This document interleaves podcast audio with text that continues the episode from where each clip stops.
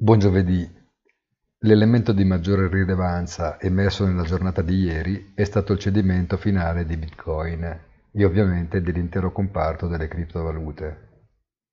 Il fatto non ha semplicemente un valore simbolico, perché vista l'ormai forte correlazione con il settore tecnologico, rischia di trasformare l'icona del mercato da vittima a carnefice.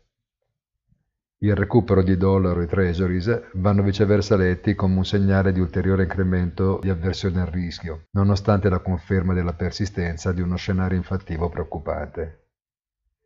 Il rimbalzo europeo, anche consistente, appare quindi di respiro corto e la giornata di oggi ancora una volta carica di apprensione. Buona giornata, come sempre appuntamento sul sito easy-finance.it.